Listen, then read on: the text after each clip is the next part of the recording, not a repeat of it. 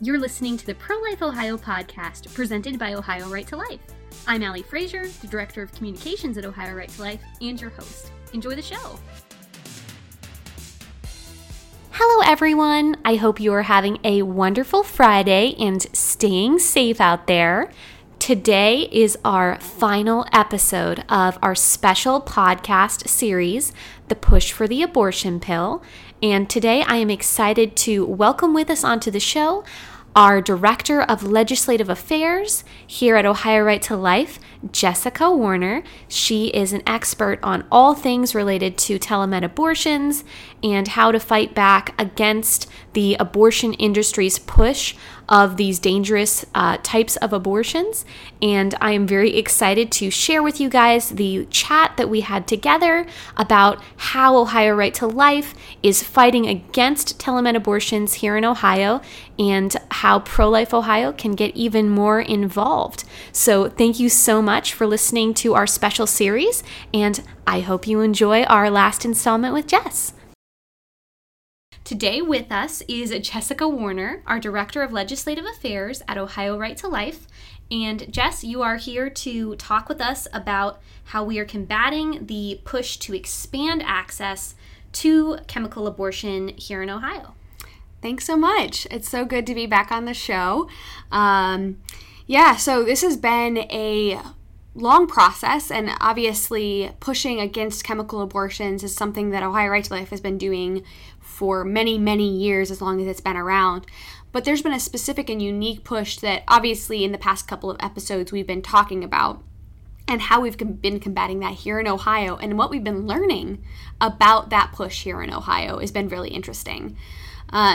We first started out talking about specific ways we can combat this push for chemical abortions and ensure that it doesn't get more risky than it already is for women and life endangering. Obviously, we want to eliminate abortion everywhere in Ohio and throughout the nation and world. We also need to make sure that when women get chemical abortions, that they're not exposed to even further risks of this deadly medication. Yeah, absolutely. And I think that when you look at chemical abortions, there really are two lives at risk, and we want to do whatever we can to make sure the most lives possible can be protected, and that's where this legislation comes in. Yeah. So we started looking at telemed abortions specifically because obviously we see a shift towards telehealth, and obviously I'm a big proponent of telehealth personally. I have used it many times. It is extremely helpful, but there are clearly situations and times where you need to see a doctor in person and you need to be closely monitored when taking certain kinds of medications or procedures or things along those lines. And very clearly, abortions is not one of those things that should be a DIY at home. This is something that we've seen lead to death of many women because of many different issues and infections that have been due to this, and also just the very traumatizing process of abortion and being home and alone, having that woman alone while that she goes through that traumatizing process is nothing we should ever want. Anyways, we also had this issue brought to us by looking at what's happening in other states. States like Iowa, where Planned Parenthood has basically found ways to try to improve their profit margin. They are doing this by offering a form of telemedicine. Obviously, with mifepristone and mifeprix, with the telemedicine abortion regimen that's most common, you still have to get these pills from a physician of some sort or from a clinic. They're unique, and I think this is probably something we've covered before, but they're unique in the fact that you can't get these drugs from a pharmacy. There's very specific restrictions placed on them that make that not possible. So what is happening is in states like Iowa, specifically, since I believe 2013, they have been doing a process where you go into a Planned Parenthood clinic, but you don't actually see a doctor in person there. They actually have what's called a webcam abortion, where you consult with a doctor over a computer screen. Super impersonal, obviously doesn't allow for a full examination by that doctor, really restricts the care that they're giving. And then a doctor is able to basically press a button and release a drawer that contains these drugs. And then the employee at the clinic or facility provides those drugs to that woman to take the first pill there and then one at home. This obviously allows Planned Parenthood to not have doctors in person, so therefore they can perform a lot more of these chemical, or provide a lot more of these chemical abortions, and honestly just not provide the care that is required for these drugs. So we wanted to prevent things like this from happening in Ohio, obviously. That is just completely inappropriate and does not allow for the patient to be able to fully understand the risks and get the actual care. While we know, however, that Planned Parenthood, if this woman were to get, run into issues, she would not be able to be seen by this abortionist. She would actually probably go to an emergency room and oftentimes not be able to fully explain what's going on with her. So in order to prevent this in Ohio, we looked at legislation like the webcam abortion ban and the telemedicine abortion ban that's been passed in over 19 states. So almost 20 states have enacted this piece of legislation. And so we were looking at that. We worked with Senator Huffman, who is a doctor here in Ohio and a senator, to draft this legislation and to put it forward. And so that's been a really interesting and awesome process to go through. But something we found out is as we started the committee process and hearings for this bill, some very interesting information came to light. We obviously provided testimony about why this legislation was necessary, and during opponent testimony, NARAL Pro-Choice Ohio and Planned Parenthood of Ohio testified that actually, Planned Parenthood in Ohio has been performing a form of telemed abortions. Now, what's interesting about Ohio, and interesting about this process, is in Ohio, obviously, there has to be a few in-person things that happen. We have an ultrasound law that requires you to come in person and get an ultrasound before you get any kind of abortion in Ohio. So what we found out what they were doing is as I said, a form, not even what Iowa was doing. They're doing a form of this. So what Planned Parenthood explained, and then what we understand right now, is that a woman would be required to come in for her first appointment at a normal surgical abortion facility or abortion facility with a doctor in it, that they would do their ultrasound there and their first appointment, because in Ohio we also have a 24-hour waiting period. So a woman has to get her first appointment and have 24 hours before she starts the abortion process. So they would go in for that first appointment, leave, and then they would be able to go to a local Planned Parenthood to either receive or be given the first pill of the abortion process the next day. And now that means that they're able to not have the woman come back to see the actual doctor in person. So the interesting thing is Planned Parenthood has 19 different clinics throughout Ohio. Only 3 of those facilities actually perform surgical abortions or actually perform the initial appointment. So these women would have to go to one of those 3 locations, which are located in major urban areas. Then they would normally have to come back to that facility if it wasn't for this telemed abortion process or version of telemed abortion process. Now, we believe that there are several laws that they are bending, if not entirely breaking, by doing this process already. There's different forms that need to be signed and different FDA regulations that come with this medication that we don't believe that they're following because of this. Regardless, that illuminated the need even more for this piece of legislation, because not only is this now preventative, it's actually needing to address an issue that is currently going on in Ohio, and has just amped up the need for this legislation even more. As we have seen with this crisis moving forward with the pandemic, they've been pushing and coming against this piece of legislation stronger and stronger. Yeah, I think it's really clear that here in Ohio, there is a great need for this legislation, Jess, and I think that as we have found out that Planned Parenthood has already been doing this for, I believe, about 2 years, the need for this legislation is even greater than we anticipated. And I think that it is important because if I get my stats correctly, which I believe I do, 24 women estimated have died from the chemical abortion process since the drug was first legalized about 20 years ago. So the need to make sure that Ohio women are protected is, I feel like, more, even stronger than ever. This is a threat. This is a threat to the women's health and to the lives of the unborn children. So we are obviously pushing this bill forward. It passed out of the Senate in February of this year and passed over the House and has been assigned to the House Health Committee. So we are working with the chairman of that committee to push this forward.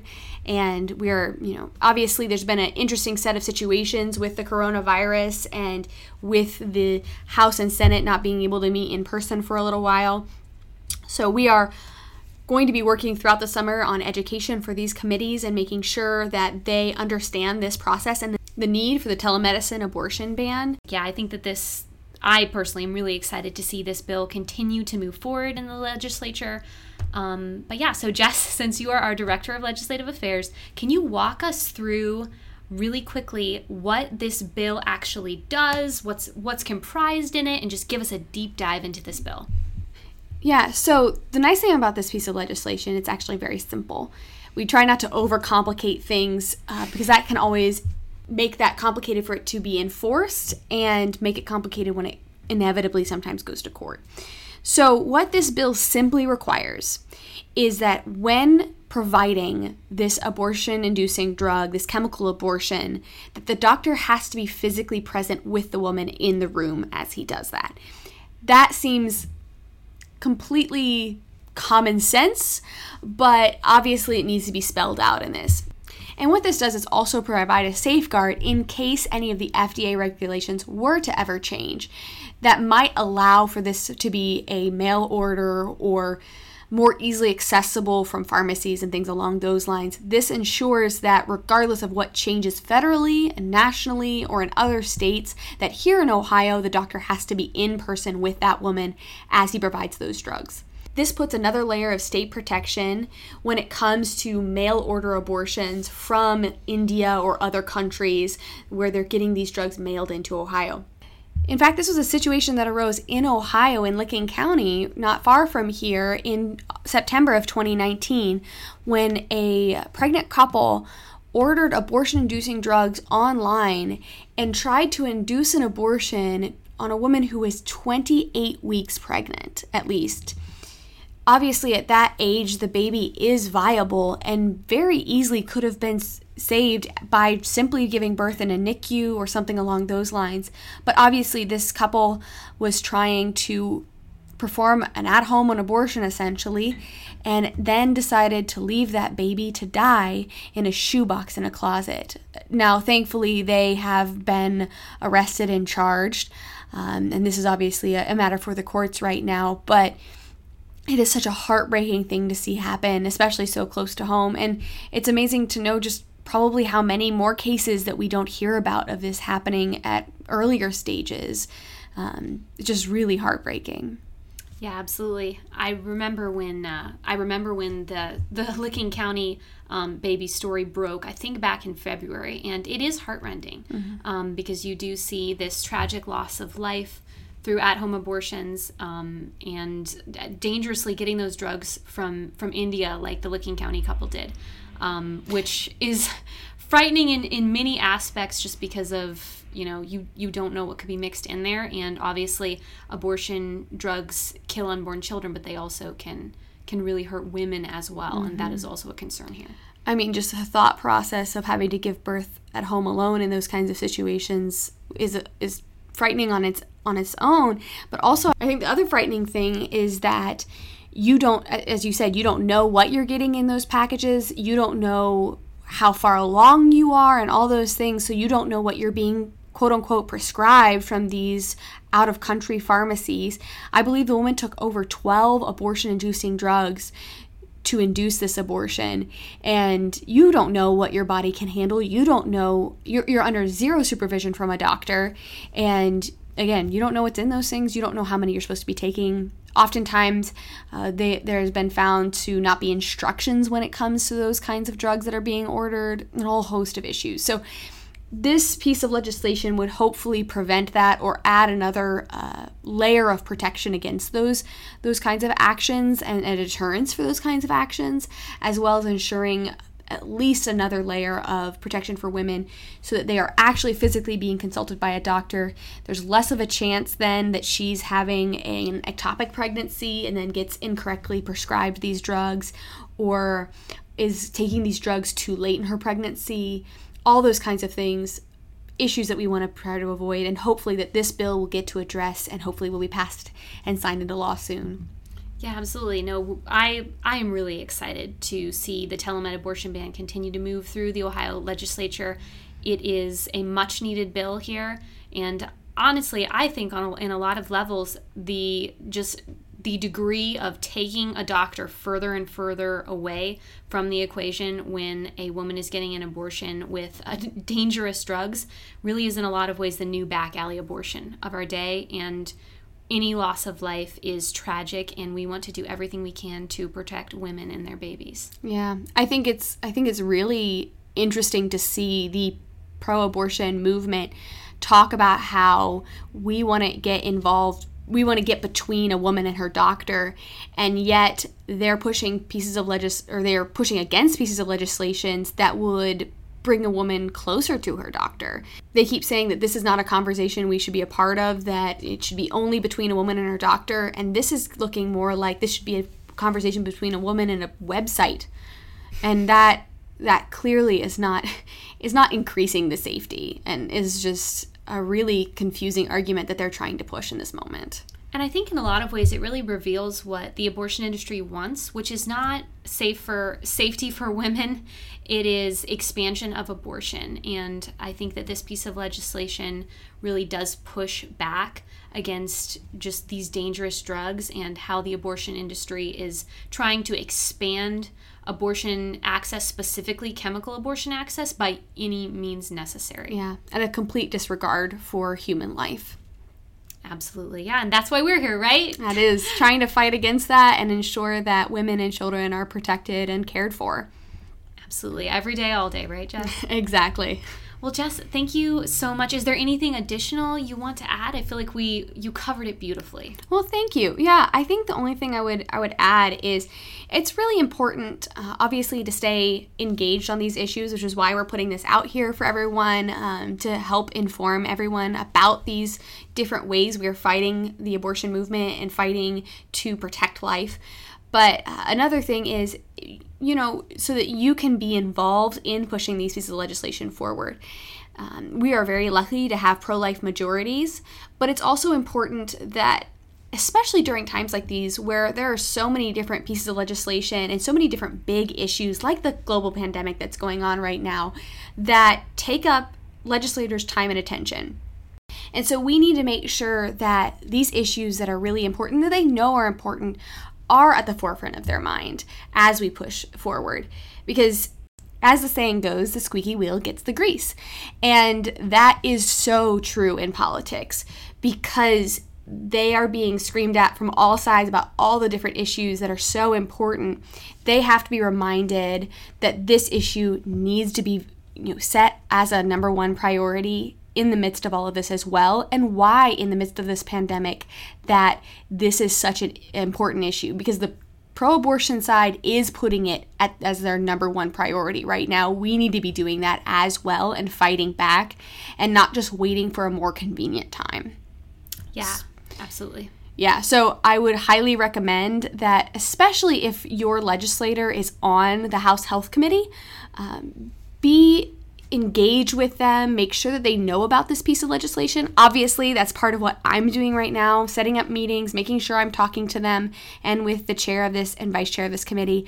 But that is something that you can be doing as well, talking to your House legislator and rep, that as the summer goes on and as they're taking a summer break, that this is something that when they come back in the fall is at the forefront of their mind and is something that they are prioritizing as something that need to move forward. Yeah, absolutely. No, that's fantastic. And being able to just foster those communications between the constituents and your legislators is absolutely fantastic. So, Jess, if people want to find out if their legislator is on that committee that this bill is in, where should they go? So you can go to our website, ohiolife.org, and you can actually go to our Legislative Action Center. You can go to our piece of legislation on this, the telemed abortion ban, and there is already a drafted letter for you to send to your legislator. And if you don't know who that person is, you can go to legislator.ohio.gov, and on that front page, there's a bar that says who represents me, and you can search by address or zip code and figure out who that person is. And that's obviously super important, especially in this time of elections and pushing forward legislation and all that different stuff. Really important to know who they are so they know who is voting for them and who that they represent and what their values are. So that's a good place to go to figure out who that is. You can also see the different committees they're on by searching, by looking up them, and also by going to committees and looking at the different committees. Oftentimes our bills are in the Health Committee in the House and Senate.